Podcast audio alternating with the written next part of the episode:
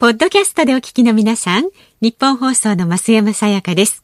辛坊治郎ズームそこまで言うかは、24時間ご意見対応型のラジオ番組です。辛坊さんへのニュースに関する質問や、今日の放送を聞いての感想、明日の放送で扱ってほしいニュースなど、24時間受け付けています。あなたが番組を聞いたタイミングでメールを送って、感想やご意見をツイッターでつぶやいてください。お待ちしています。11月9日月曜日時刻は午後3時半を回りました。FM93 AM1242 ニッポン放送ラジオでお聞きの皆さんこんにちは。辛坊治郎です。パソコンスマートフォンを使ってラジコでお聞きの皆さんそしてポッドキャストでお聞きの皆さんこんにちは。ニッポン放送の増山さやかです。ニッポン放送辛坊治郎ズームそこまで言うか。この番組は月曜日から木曜日まで人間味あふれる辛坊さんが無邪気な視点で今一番気になる話題を忖度なく語るニュース解説番組です。無邪気な視点で一番気になる話題ということで先週木曜日私、はあの月木でしかやってませんから、えええー、先週金木曜日が先週の最終回だったじゃないですか、はい、先週木曜日のオープニングでですねえーまあの時は名前は出さなかったんですけど読売テレビの後輩に福井陽太っていうのがいてですね、ええ、その福井陽太から「下さんバイデンが当選したら梅田が来ますよ 梅田が、ね、音読みにするとバイデンですっていうのを紹介したところ、うん、番組中で、えー、あのリスナーの方からメールをいただいて、はい、いや熊本の町長さんで、はい、えー、音読みにするとジョー・バイデンさんと読める人がいるっていう情報をいただいて、はい まあ、ワイドショーとか追っかけてくるのかなとかって、えー、追っかけてくるんなら、辛坊治郎ズームそこまで言うかに、うん、あの、投稿していただいたリスナーの方の、ええー、それが出発点ですかなんか書いてほしいなとか言ってほしいなとか言いましたよね。はいはいはい。ワイドショーは今のところ気が付いてないんで、やってるかやってないか分かりませんけども、はいはい、先週それ言ったのが木曜日じゃないですか。そうですね。翌金曜日に、朝日新聞の電子版で、この話題が出たんですよ。で、どう朝日新聞の電子版でこの話題が出たんだけども、その朝日新聞の電子版の記事の内容を読むと、その、えー、っとね、えー、なんていう自治体だっけな、熊本市の大和町っていう、熊本県の大和町っていうところの、はい。えー、町長さんがですね、うん、えー、っと梅田豊さんという方方で、これがバイデン上に読めるという、そういう話なんですが、その電子版の最初の記事の書き出しだったかなんだか要するに全体のトーンとしてあのねその町長さんの家族が金曜日の朝になって、はい、あのお父ちゃんの名前が ネット上で話題になってるっていう話を受けて本人が、えー、そうなんだと気がついたというので金曜日の夕方から夜にかけての朝日のネット版が書いてきたわけですよ。はいはいはい、それで週末ですね、うん朝日新聞と毎日新聞が日曜の朝刊でこの話題を書いてきてます。出てますか。はい。毎日新聞はあ日曜日の朝刊ジョーバイデン熊本にという見出しですね。結構えー、それから朝日新聞もですね、えー、えー、やっぱり日曜日のあの朝刊なんですが、えー、ジョーバイデン日本にもということで、まあ内容は同じですわ。は いはい。あの熊本県の大和町、大和町ってっていうのは山に都と書いて大和と読むんですね。これ珍しいですね。山に都と大和大和町というんだそうですけども。そこの梅田豊町長が、はい、まあ、あのお読みにするとジョー・バイデンだって話を 朝日と毎日書いてきたんだけど両方とも一言もこの番組のことは書いてないですね。ちょっとどういうことだこれは？どういうこと？もともとねもともと私が言ったんじゃなくてリスナーの方の投稿によるもんですけど、だけどそのリスナーの方の投稿を呼ぶきっかけになったのは、私が番組の冒頭で言ったこれから大阪の梅田が来るぞっていうこれが呼び水になっていただいたわけですから、うんこの話題使う時にはね ちょっとコピーライト C, C そうそう、丸 C 辛抱かなんか、ズームそこまで言うかかなんか書いてほしいなと、え単なる希望であります。えですからあのよくそういうネット記事には、はい、あのリスナーの方じゃなくて、まあ、情報の受け手の方がこう書き込むとこあるじゃないですか、はい、ね、だけどねその書き込むところを見てたらさすがにね、ええ。一番最初のネット記事のところの書き込みをずっとね、もしかしたらこの番組のことが書いてあるんじゃないかと思って、ずっと読んでったら、金曜日の夜の段階では、はい、これもともとの発想は、うん、えー、日本放送の辛坊治郎ズームそこまで言うかの中のリスナーからの投稿によるものですって朝日はそれ一言もなく使ってますっていうのが 書き込みであったんですよ。そうなんですか。おおやったでね結構それいいねがついてたんです。おおやったやった。これでちょっと宣伝になるかなと思って翌日確認したら、はい、その投稿が丸んこ削除されててですね。謎です。わからないけど、事実だから削除する必要ないだろうと思うんですけども、そうなんです。これからもしそういうネット記事が出た場合に、えー、一番最初のデモとは先週の木曜日の段階でこの番組で出た話だということをぜひ一言添えていただければ。でテレビ局のワイドショー等で取り上げた場合にもしその話を局の中でしていない場合にはその局にクレームの電話をかけていただきたいと。いやクレームはねもうちょっと心広くいきたいと思いますけどね。そうですね。えー、えー、ということであの本当にこの番組あのリスナーさんに支えられている番組でございますからいろんな情報をお寄せいただけると本当にありがたいなと思いますが、うん、情報だけじゃなくてですね、ええー、今回ちょっと物を送ってくださる方がいらっしゃってこれねだけど物を送ってくださる方をこう紹介すると、はい、送ってくださらないリスナーさんを差別してるようで私はちょっと心が痛いんですが、までねでまたこれね、あのこういうものをいただきましたっていうことによって、えー、次から次へと送ってきて送ったらなんか番組で紹介してもらえるみたいな錯覚を起こされると困るんで、えー、今回たまさかなんですけれども、えー、いただいたんで、えー、であの紹介させていただきます。結局紹介するのかよって話ですが。まあこんなこともあると。千葉県市川市49歳のガッテム大野さん。毎週話題に出る GoTo トラベルキャンペーンですが私も辛坊さんの言う通り相方と沖縄石垣島へ行きました。いいですね。ね。さすが GoTo3 泊4日ホテル朝食付きレンタカー付きでトータル支払い金額2万円ジャスト成田往復です。それ安すぎでしょ、いくらなんでも。でその浮いたお金で皆様にお土産を買いました。ありがとうございます。こちらも毎回話題になっている鬼滅のなんちゃらの沖縄リミテッドですいやいやいや鬼滅のなんちゃらは今もういろんな商品出てますけど、はい、えー、送っていただいたのがですね、まあ、冷蔵庫なんかにつけるマグネットありますね、うんうん、あのメモ止めるやつですが、はい、そのマグネットなんですが沖縄限定で「えー、鬼滅の刃」のですね送っていただいたのがまず2つがねずこちゃんってね、えー、あのちくわ加えてる子がいるじゃないですか。竹ね。ちくわじゃなかった。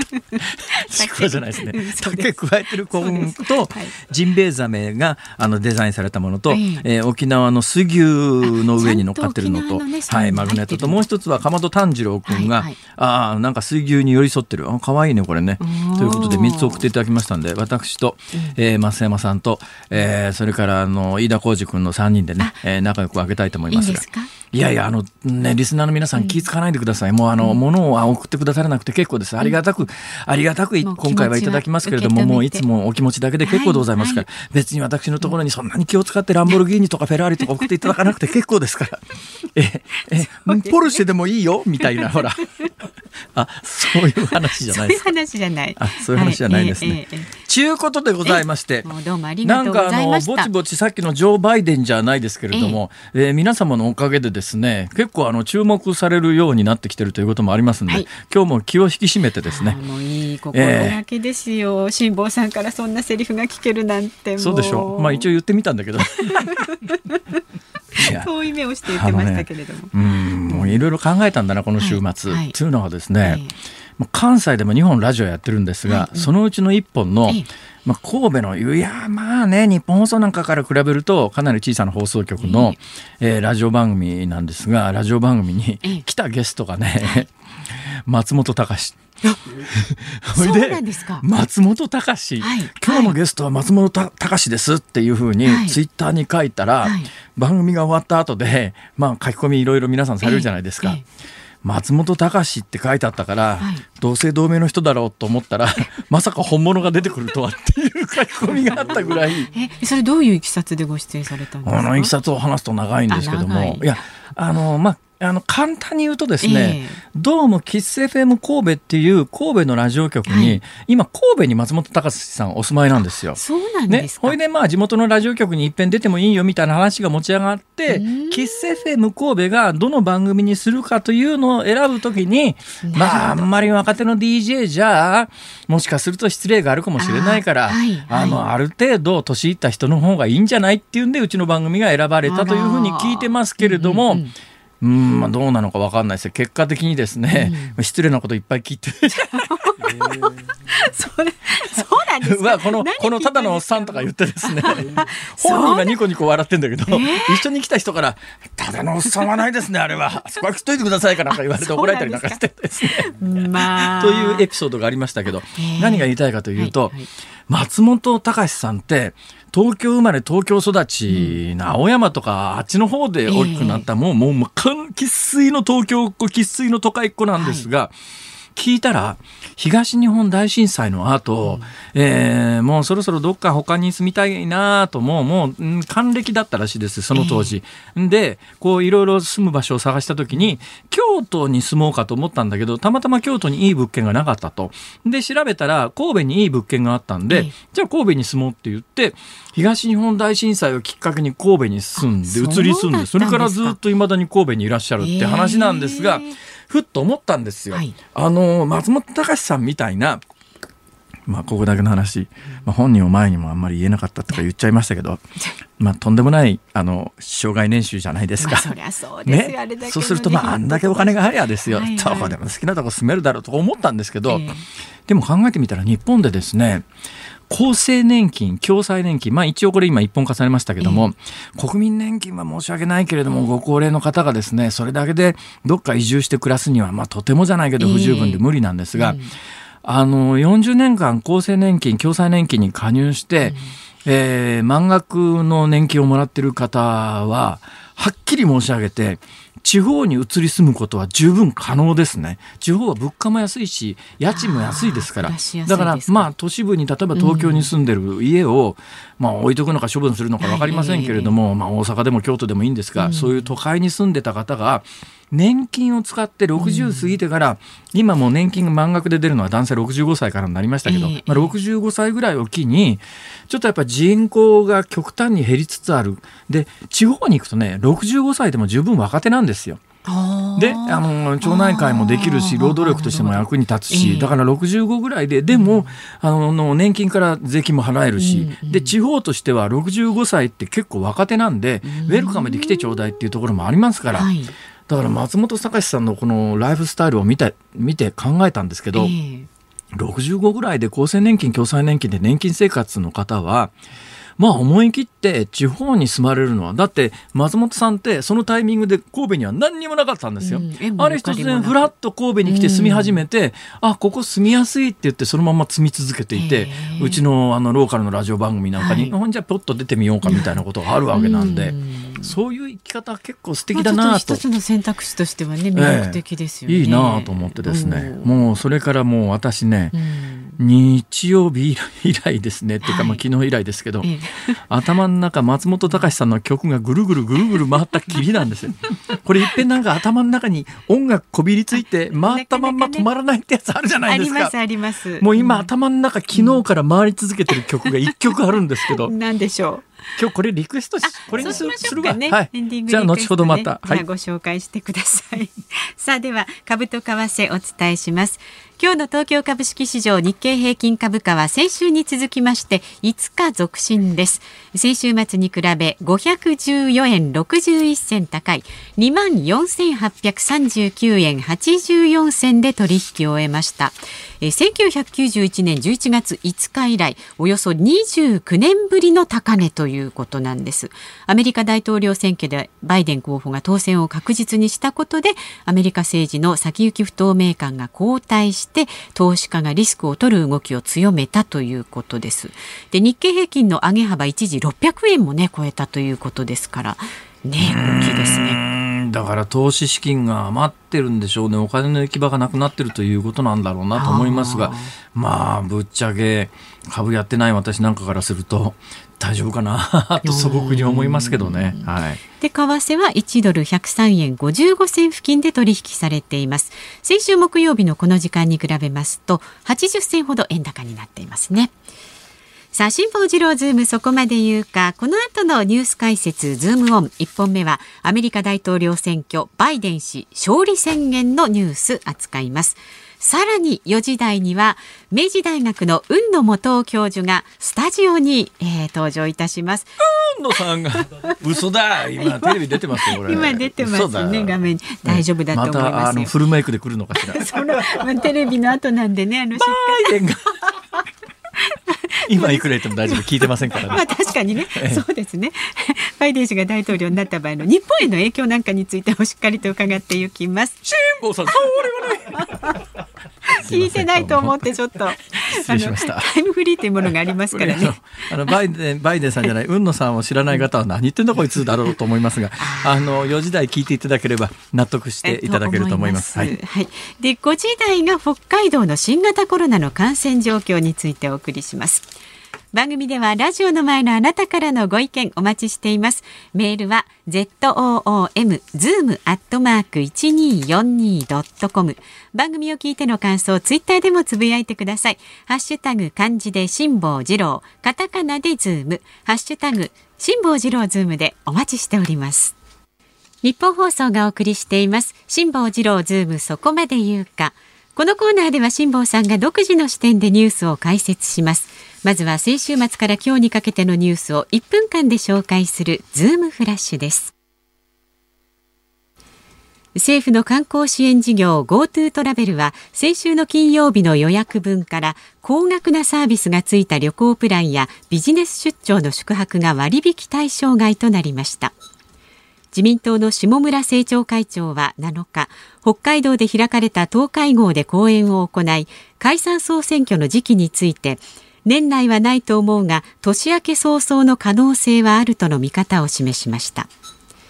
厚生労働省は新型コロナの感染拡大に関連する解雇や雇い止めが今月6日の時点で見込みも含めて7万242人になったと明かしました。増加の勢いはやや鈍化しています。全国サンマ棒受け網漁業協同組合は7月から10月末の全国のサンマ漁獲量が1万2913トンだったと発表しました。これは過去最低だった去年の64%です。総務省の有識者会議は NHK の受信料制度改革についてテレビの設置の有無に関係なく全世帯全事業所から受信料を徴収する制度の導入を見送る方針を確認しました。今挙げてもらったニュースの中でも突っ込みどころ満載ですね。GoTo トラベルの話なんかもうしだすときりがないですけども、うん、え、っと、今までは、まあ何でも OK だった、だったんですよ。で、もともとこれ始まった時にね、ちょっと始めるのが早すぎたんじゃないとかあの東京が除外されたりなんかして、はい、えー、全国的には例えば朝日新聞とか毎日新聞なんか、まあ、当時の安倍政権批判のツールにしたいという思惑も多分あったんだろうと思いますがクソみそボロッカスに叩いて そんなことしたら感染拡大してえらいことだろうって言ったんですけども8月の実績見てみたらそれで感染が拡大したということもないようだし、うん、で現実にものすごい客来てます。地方のホテルは大変なことになってます。えー、もうこれで週末のホテルなんか全国的に密密ですよ。まあ、先週この番組でもね、銀座が今えらいことになってるっていう話をしましたけれども。はいねうん、で、えー、だからなんだと思いますよ。だから今まではもう何でもいいからとにかく旅行に行ってくれということだったんで、全部もう出張も OK だし、今まで OK だったのがですね、これ実は始まった当初から話題になってたんですが、合宿の運転免許っていうのが、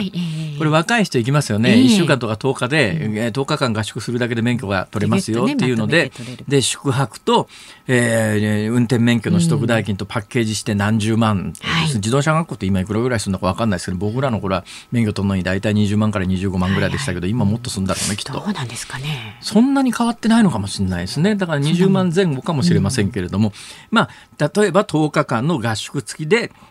30万円で、えー、補修もついて、とにかく免許責任持って取らせますよ、30万払ってくれたら合宿10日来るだけでっていうのがあるじゃないですか。えー、これ、半額で対象で1泊上限2万円みたいなことで言うと、うん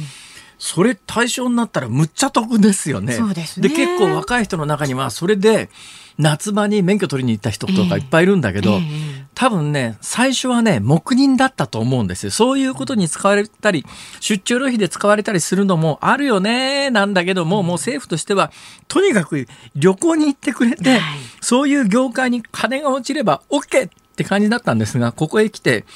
そんなことしなくても3つ3つになってるし、うん、ちょっとね私ね疑ってるところがあるんですよ。今日冒頭で、うん、あの沖縄旅行に行かれた方は大変安かったって話がありましたよね。でそれは大変結構なんだけど、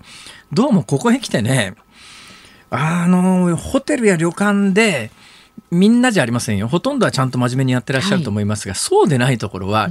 半額政府が補助してくれるんだったら、本来はオフシーズンだったらそんなに高い値段の設定は絶対無理なんだけど、半額政府が補助してくれるとなると、残ったお金がかなり安いもんだから、ええ、最初の値付けを強気にしてるところも出始めてんじゃないのかなっていう感じもね正直私もこの GoTo に関して自分で行こうということもあってうわーっといろんなところのあの宿泊費調べてると、えー、えー、この時期にここのホテルこの値段高すぎねえかっていうのは、ぼちぼち散見されますね。ちょっと持っちゃってる感じはい、ちょっと持っちゃってんじゃないのっていう。この辺はあの消費者がちゃんと選ぶ目を持たなきゃいけないんだろうなと思いますが。で、ね、で多分ね、もうそんなに無理しなくてもお客さんいっぱい行くし、うん、そういうまあちょっと問題のある業者も出始めてるしでお金が尽きたら大変だし、まあ、大変だっていうかですね。でこれもともと1月の末って言ってましたけどもここまで勢いついてくるとやめた瞬間にバンと客が減るとまた困りますから、えーはい、政府の思惑としては多分ねだんだん国境線も緩めてインバウンドの観光客が戻るぐらいのタイミングで国内に対するこの消費刺激策をちょっとずつ絞っていこうっていう、うん、いきなり切ると大変なことになりますから。だからうまい具合にそのオーバーラップができるようなところまでこの GoTo キャンペーンは引き伸ばしたいと、うん、そう考えた時にお金が尽きちゃうと困ると。でまあ多分今のお金が尽きたら次の予算手当をして来年度はやっていくんだろうと思いますが、うん、だけどちょっとやっぱり大風呂敷広げすぎちゃったんで、ちょっとずつ絞りに行って、持続可能なものに制度設計をし直そうと、そう考えたら30万円の運転免許の取得代金のうちの半分補助みたいなことしてたら、そこが抜けちゃってる感じがするんで、これに関しては、11月1日以降の販売分から支援の対象外になったわけですけれども、だけど逆に言ったら11月1日以降は支援の対象外ですが、それまでに取っちゃった人、むっちゃラッキーって感じですよね、これ。ですね、これは。なんかそういう意味では、怖いっていうか。ずるいって声がね、出てきそうですよね。で、また、あの、最初1か月間っていうか2か月間か東京は除外されちゃいましたから、その間に、えー、俺夏休みだったら合宿行って免許取れたのにっていう 若い人はね。文句言おうと思ったらいろいろ言えますよね。はい、そういうことですね。そんなニュースがありますけれども、それ以外のニュースで言うと、えー、後ろから2番目に取り上げたサンマの漁獲高が、過去最低だった去年の64%ということなんですが、申し訳ないなと思いながら、うん、私のツイッターをあの増山さんが私のツイッターを見ていないということが日々これ明らかになってるんで いや私ね違う時々見てますいいんですいいんです。というのは見てたら松本隆さんが週末に私の番組に来たって知らないはずがないわけで 冒頭の振りは実はそういう振りで私のツイッターをどこまで見てるのかなと思ったらあ全然見てねえやこの人と思っていいんです。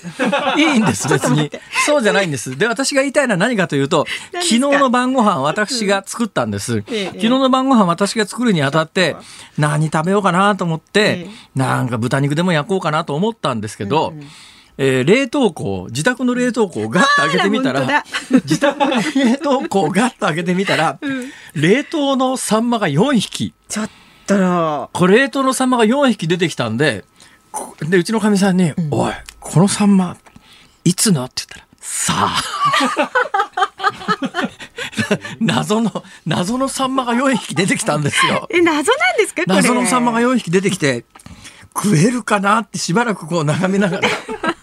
とりあえず冷凍するものにも期限はありますからね。とりあえず焼いてみようということになって、はい、でそれは冷凍してからのなんどのくらい経ってるかも問題だし、えー、どういういきさつでそのサンマがうちに来たかっていうのを私ねうろ覚えで、はい、そういえばあるタイミングでトロ箱ってありますね。発泡スチロールの、うんはい、トロ箱に生のサンマがトロ箱いっぱい来たことがあるんですよ。うん、それで食べきれずに冷凍したんで冷凍するまで何日経ってたか。あこの話は to be continue ということで続き11月9日月曜日時刻は午後4時を回りました。有楽町日本放送第三スタジオから辛坊治郎と。増山さやかでお送りしています。辛坊治郎ズームそこまで言うか。先ほどの続きはいいですか？サンマ話サンマの話ですか、うん、まあ要するにですね、ええ。いつのものかわからない冷凍のサンマが出てきたんで、はい、えー、とりあえず食べてみようと、えねとりあえず食べてみようと。焼けばいいんだろうということで、私このところ週末ごとにですね、はい、えー、結構焼き物を炭でしててでそのたんびにあの備長炭を手に入れてですね、えー、ですその備長炭っていうのはこれもねもう10年20年ものぐらいで、これもちょっと歴史があるんですけど、えー、10年ぐらい前にですねあの、ウバメガシっていう備長炭作るもともとのカシの木がほとんどなくなってきていて、もうちょっとウバメガシを使った備長炭というのが国内ではもう流通困難になるだろうっていうニュースが10年ぐらい前にあった時に、はいはい、こりゃいかんと思って、うん、ホームセンターで買い占めたことがあってですね、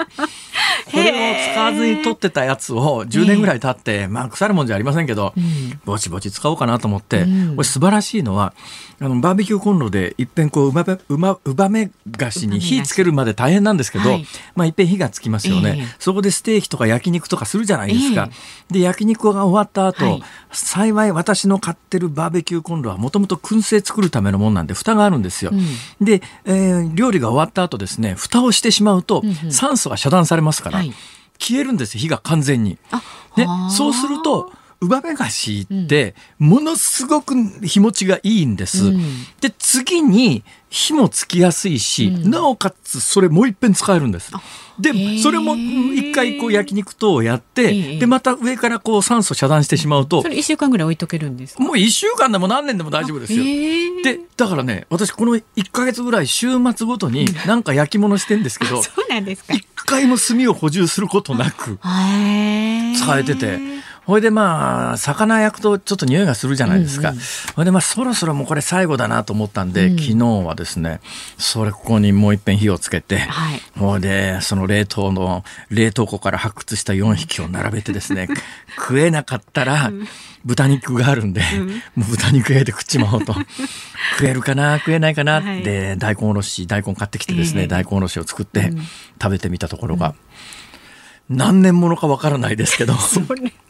美味しかったです。いや、よかった、ね、サンマうめえっていう。美味しい、ね、はい。うちのバカ息子2っていうのはもう完全な洋風の育ち方してますから、魚の食べ方なんかわかんないぐらいで、あの、昨日ひどいんですよ。大学生の息子に向かった母親が、はい、あのな、表食べたらひっくり返して裏食べるって言って、えそこからかよみたいな。真ん中に骨があるからそれは食べなくていいとか。えどんな教育をして大学生まで育てたんだって話ですけど。そういうの多いんじゃないですか。その大学生の息子がですね、うん、一口食って、うんうまいって。ああよかやっぱね炭火で焼いたサンマってすごいうまいですねただまあ今年は買えないですね、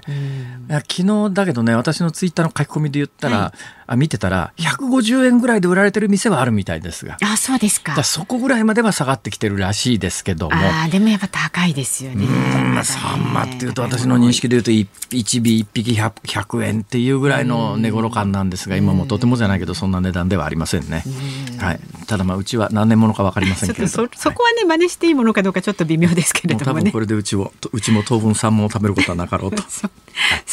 ラジオの前のあなたからのご意見もこちらまでどうぞ。メールは ZOOM zoom アットマーク 1242.com ツイッターはハッシュタグ辛坊治郎ズームでつぶやいてください。この後は明治大学の海野教授登場です辛坊治郎ズームそこまで言うか。辛坊さんが独自の視点でニュースを解説するズームオン。この時間特集するニュースはこちらです。完全決着はいつ？アメリカ大統領選挙の行方。日本時間の昨日民主党のバイデン氏はアメリカ大統領選挙について勝利演説を行いましたが共和党のトランプ氏は法廷闘争の本格化を示唆しました。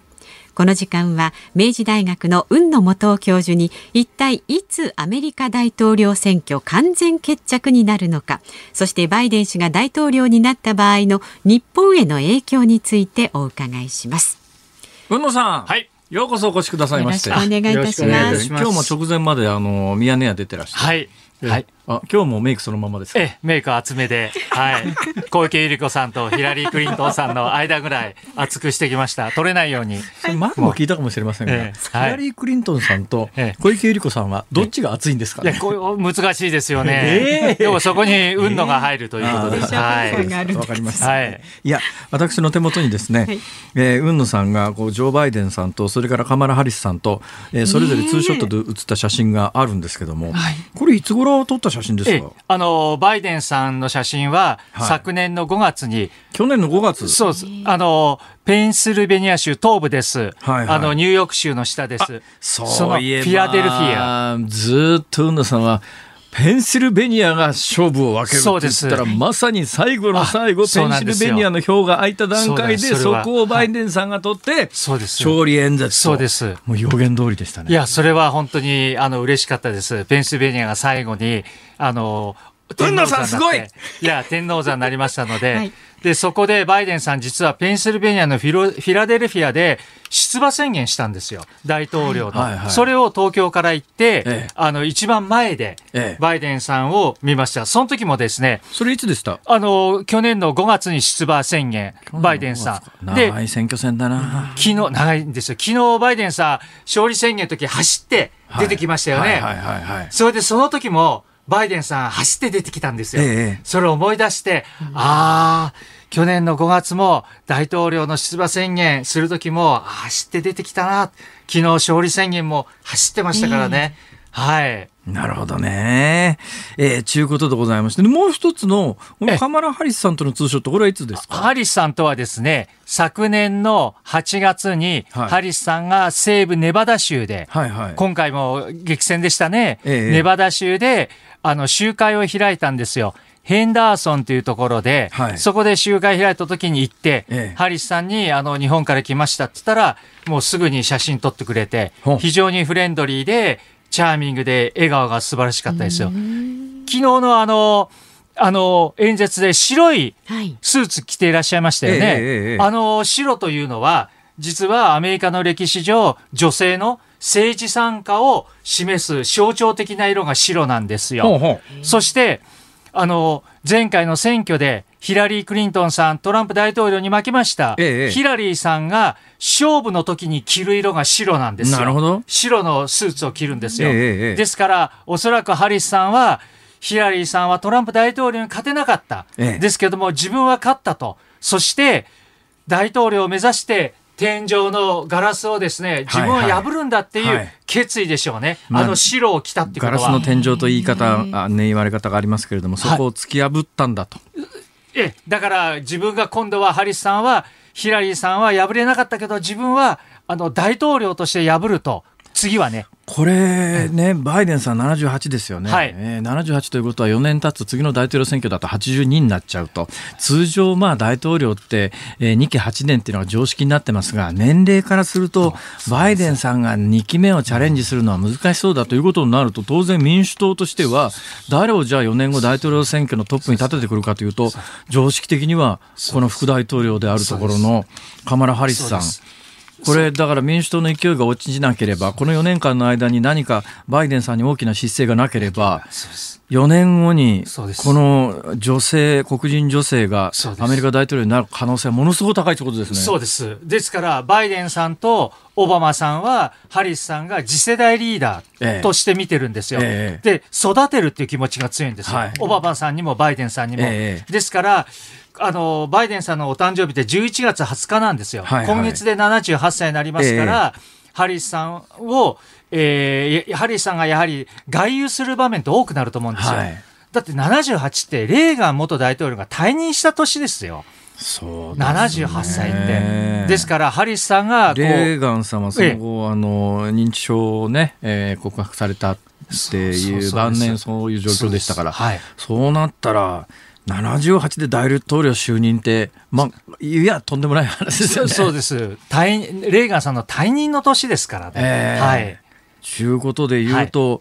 もしかすると、任期中に何があってもおかしくないこともあるし。そうですね。で、えー、今回の選挙を見て分かりますように、はい、南部のジョージア州とか、えー、えー、テキサスとか、はい、アリゾナといったいわゆるサンベルトって呼ばれてるとこですよね。はいはい、そこで、あの、バイデンさんが勝ったり前線してる、はい、それはヒスパニック系が増えてるからなんですよ。サンベルトっていうのは、サンは太陽です、ね、太陽です。はい、太陽さんさんと照ってるとこですか？そうです。さんさんと照ってるとこなんですよ。えー、それの地域でヒスパニックが増えてる。ですから、バイデンさんがアリゾナで勝った、えー、テキサスも前線戦した、ええ、で今、ジョージアも数えてますよね。えということは、4年後にまたヒスパニックが増えますよね。はい、ですから、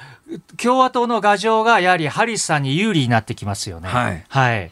ということで言うと、まあ、あの大きな失勢がなければ、はい、4年後も民主党政権で、えー、カマラ・ハリスさん大統領という夢は相当あるなという、そういう流れなんだろうと思いますが、はい、ただ、ええあのまだだけど、もう日本で総理大臣や官房長官が、えーまあ、おめでとうの、えー、あの言葉を発したり、祝電打ったりしてますから、これでまあ、私も常識的に言うと、バイデンさん大統領で揺るがないとは思いますが、そうなったらトランプさんはいつ敗北宣言をどんな形でするのかと。どうなんですか、これ？いやトランプさんは訴訟を起こすと、ええ、ですけども、それがうまくいってないわけですよ。となると、トランプ大統領の頭の中には、敗北宣言をディールの材料として使う。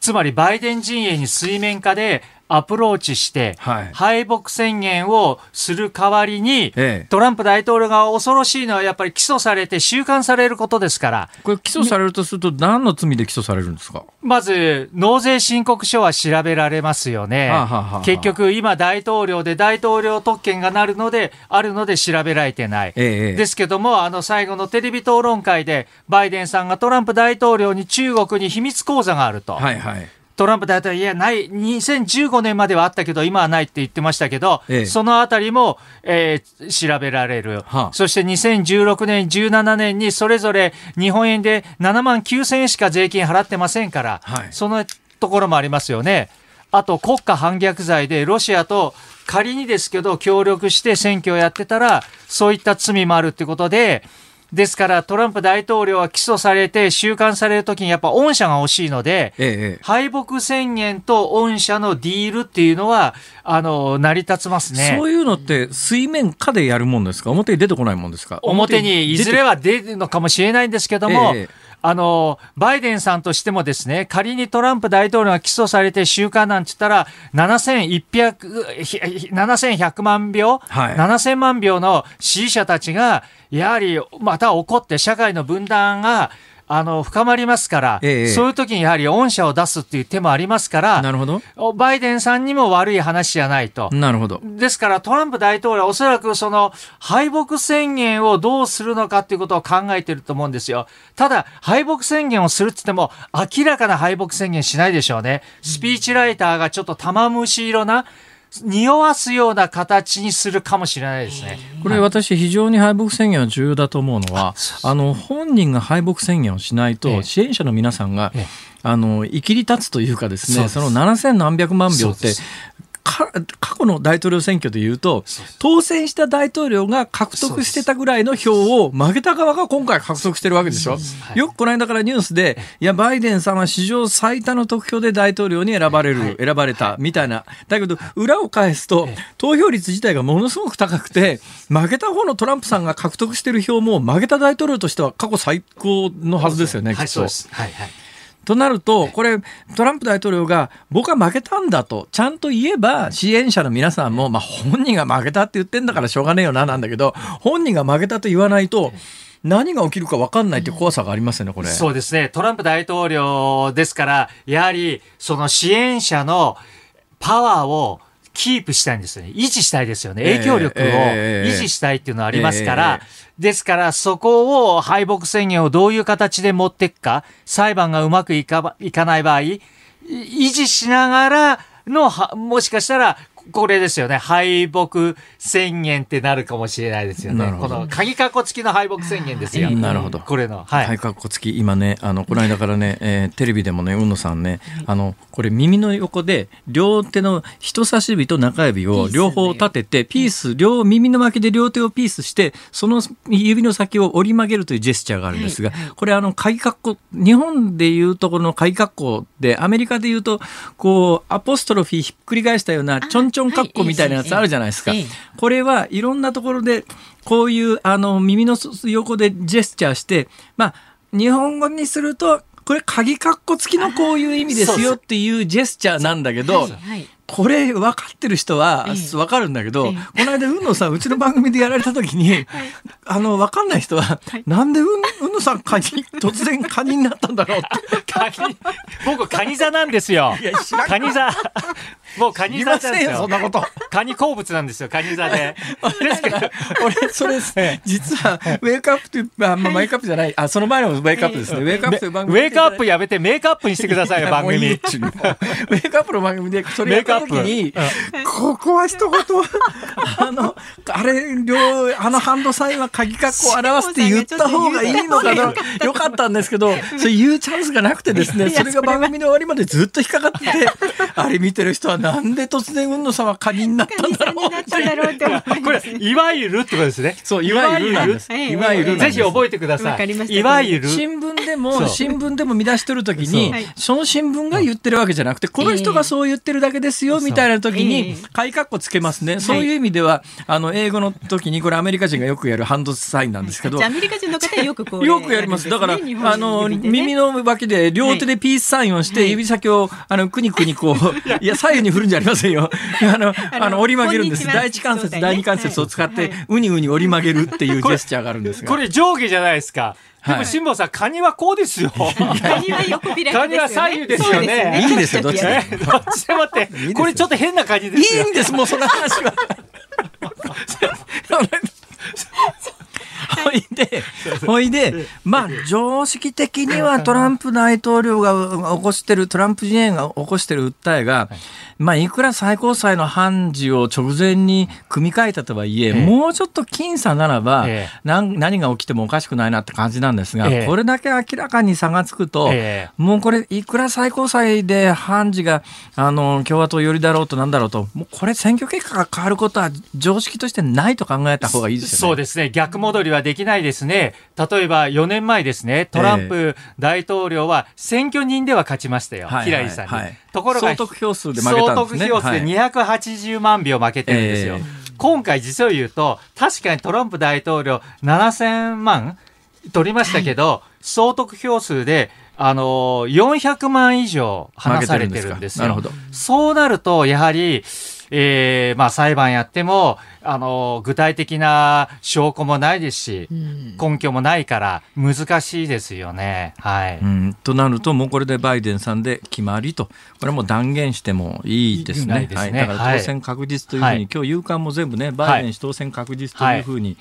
えーまあ、制度上、うん、当選確実なのかもしれませんが、もうこれは勝ちと。勝ちですよね。はい、勝ちということで、はい、えええー、さあ、じゃあ、それで対日政策どうなるかなんですが、まあ、あの、海野さんはね、ずっと民主党の中で、アメリカ民主党の中で取材をしてこられたんで、民主党の内実はよくご存知だと思うんですが、はい。はい、私の印象で言うと、ええアメリカの民主党政権って必ずしも日本に優しくないような気もするんですが、どうなんですかね？まあ、あの、民主党っていうと、増税っていうおそらくイメージが日本人に合うと思うんですよ。はいえ。ー、バイデンさんイコール増税。はい、ですけども、バイデンさんはよ、年収が40万以下、日本円で、はい、40万ドルですか？4000 4400万円、あ今、為替が4500万円ぐらいなんですよ、はいはいはい、日本円で。はい、4500万円、年収4500万円。以下の人には増税しませんって言ってるんですよ。となると、もうほとんどの人は関係ないってことですね。増税されないんですよ。えー、あの、あの富裕層の下の方から中間層は。ですから、そういう方たちは、まあ、日本車をね、あの買ってくださいますから、はいはい、非常にあの自動車メーカーさんとか、日本の自動車部品メーカーさんにはいいですよね。そしてですね、バイデンさん、あの実はですね、今後のあの政策課題の優先順位で、やはりコロナ対策を1番に挙げてるんですよ。はいはい、で、2番が経済、ええ、3番気候変動、はいはい、4番が人種差別と。え、となると、あのトランプさんと違って、バイデンさんはコロコロナを、ウイルスをコントロールしない限り、経済の回復はないと、選挙期間中ずっと述べてきましたから、えそして、もうこれからコロナ対策チームを立ち上げますので、あの、この辺のところで、あの、日本にも感染広がってますから、日米が共通課題とするっていうのはできますね。コロナにはあの非常に関心高いですから、バイデンこれ政治の力でどこまで抑え込めるかっていうのはまたちょっと別次元の問題なんていう感じは私は正直してますけどね。はい、ただ経済に関して言うとね、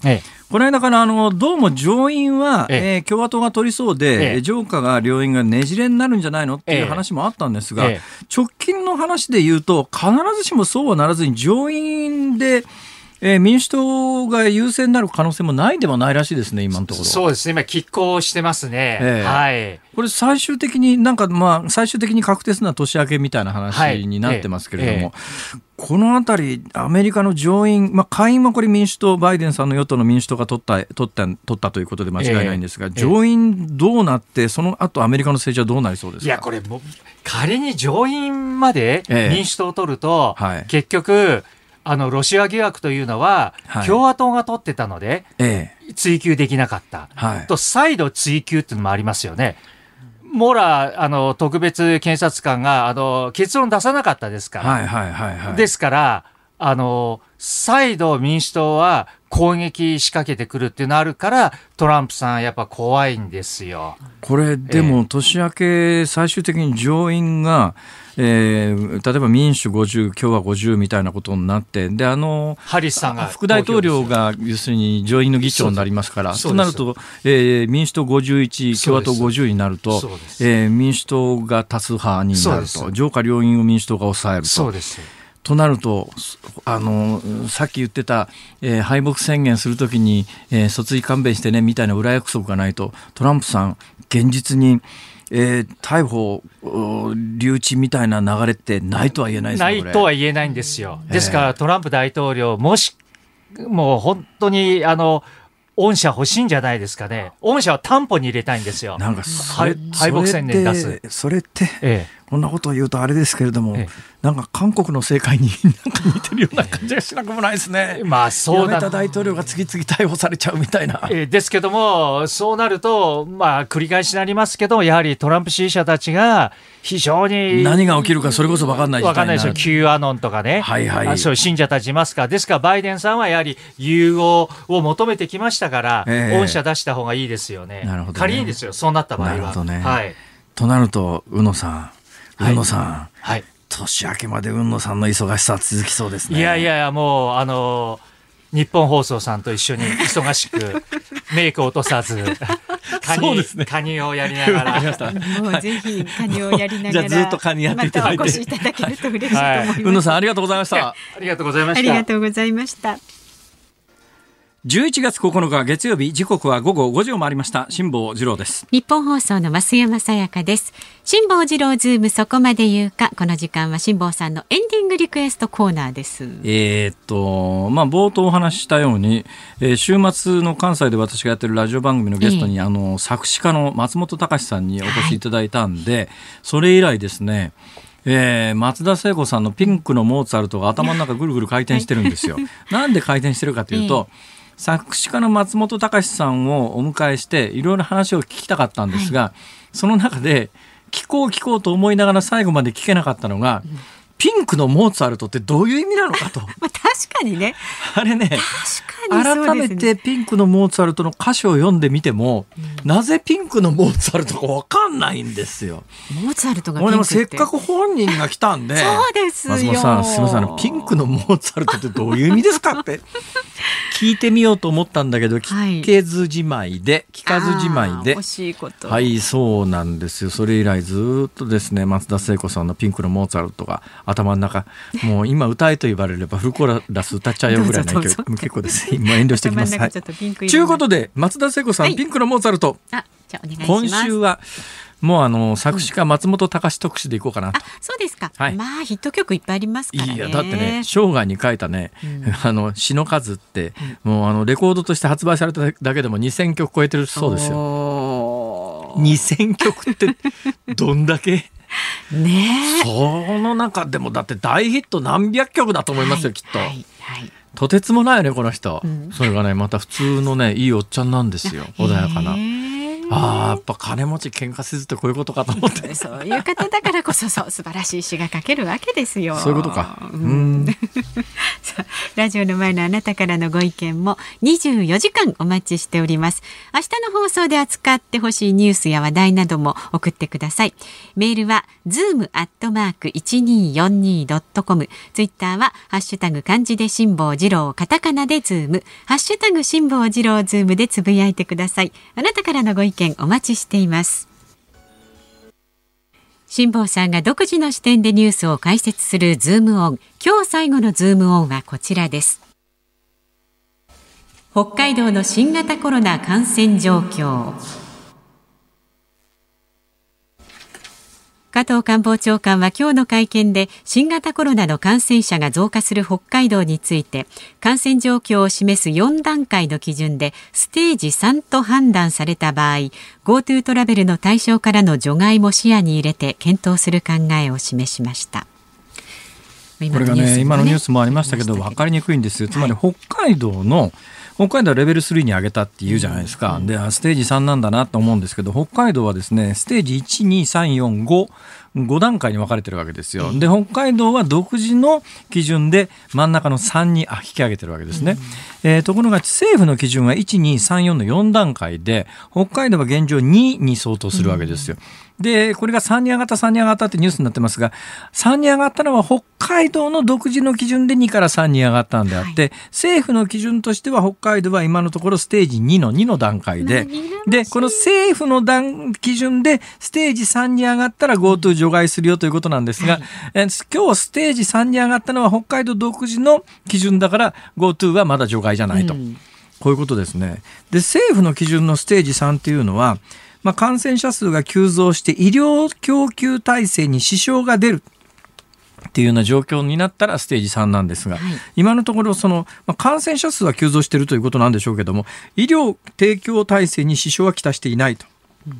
いうことなんでしょうね。だからまあ政府の基準ではその3にはなってないということなんだけど、ただね私ねつくづく思うんだけどこの北海道のケースもそうなんだけど、はい東京なんかもまあ同じようなケースにちょっとなっちゃうんじゃないのかなと心配してるのは今南ヨーロッパ南ヨーロッパっていうのはパリとかスペインとかイタリアとかですけども、えー、特にあのフランスあたり感染者が増えていてもうあの一部ロックダウンが始まってるみたいな話が先週末に伝わってきたじゃないですか。はい、でそのパリにね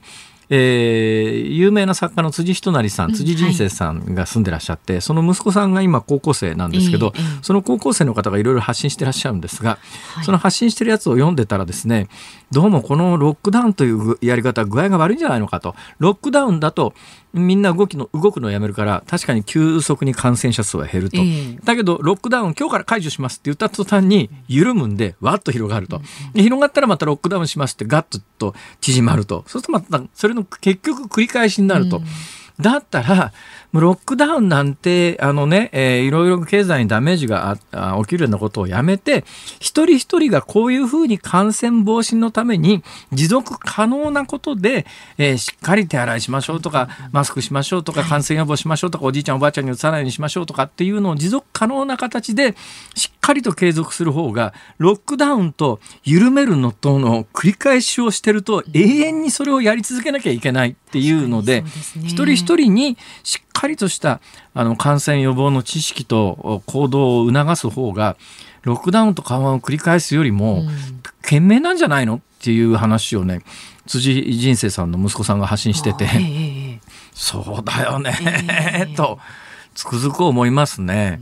でこれじゃあ経済北海道どうなるのかというとまあ、それでなくても春からの自粛で、ちょっとすすきのあたりかなり大変なことになってるんですが、あの、今月27日までに営業時間の短縮などを北海道は求めてます。で、これ応じたところには支援金20万円くれる。ただ20万円の支給は1回だけです。ただ、まあ、今のところね、えー、そういう意味ではあんまり20まあパッと聞いたらそりゃそりゃ夜の飲食店で1回20万円もらったって焼け石に水だよってこうみんな思うんですが、えー、ただ制度的にはよくできててね、うん、雇用調整助成金で従業員をクビにせずに解雇せずに雇用している限りにおいては一応今年末までですけれども多分これ延長されると思いますが、えー、1人上限従業員1人上限1万5000円をめどにめどにっていうかそこを上限に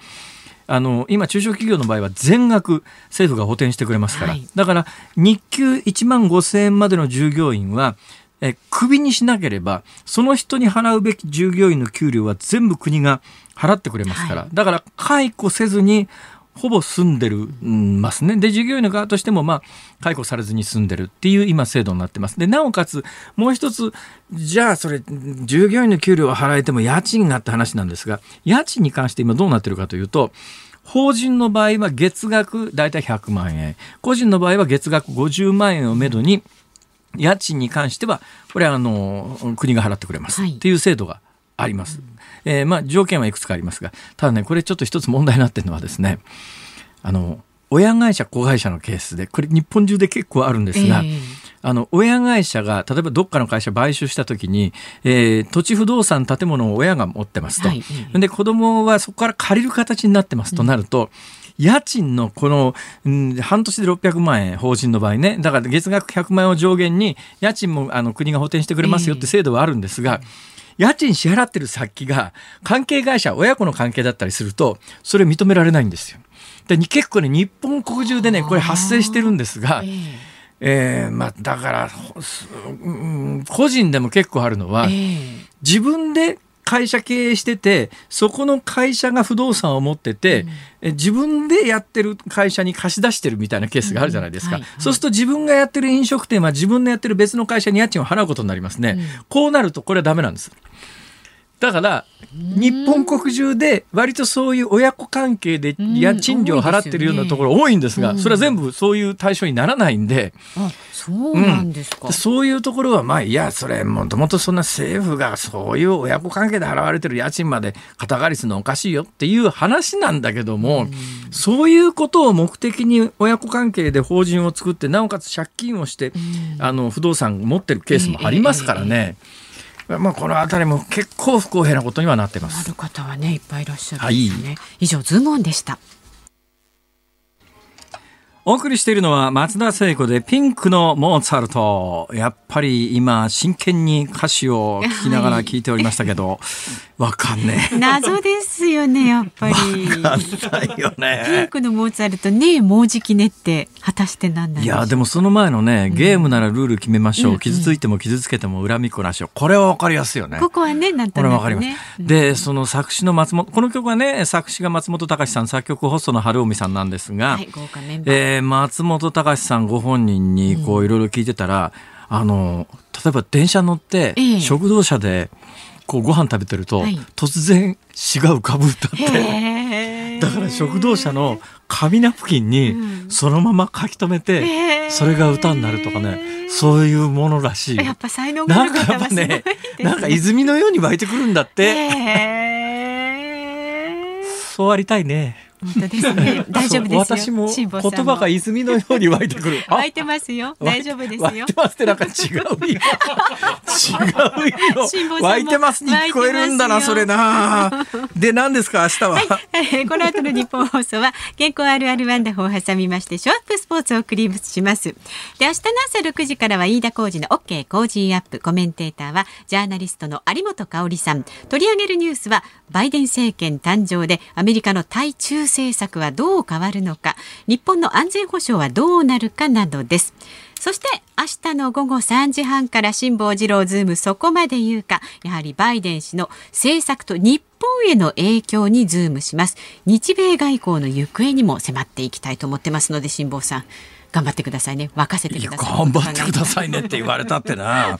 えーね。これでまあでもあの話はしやすくなりましたね。もうこれでトランプさんが大統領になる可能性はほぼ次ないのでじゃあバイデンさんになったらどうなるかという話をこれからゆっくりしていけるんだろうと思います、えー、今週もそういう意味ではねじっくり聞いていただきたいと思います。辛坊治郎ズームそこまで言うか。ここまでの相手は辛坊治郎と増山さやかでした。湧いてます。湧いてます。あ湧いてる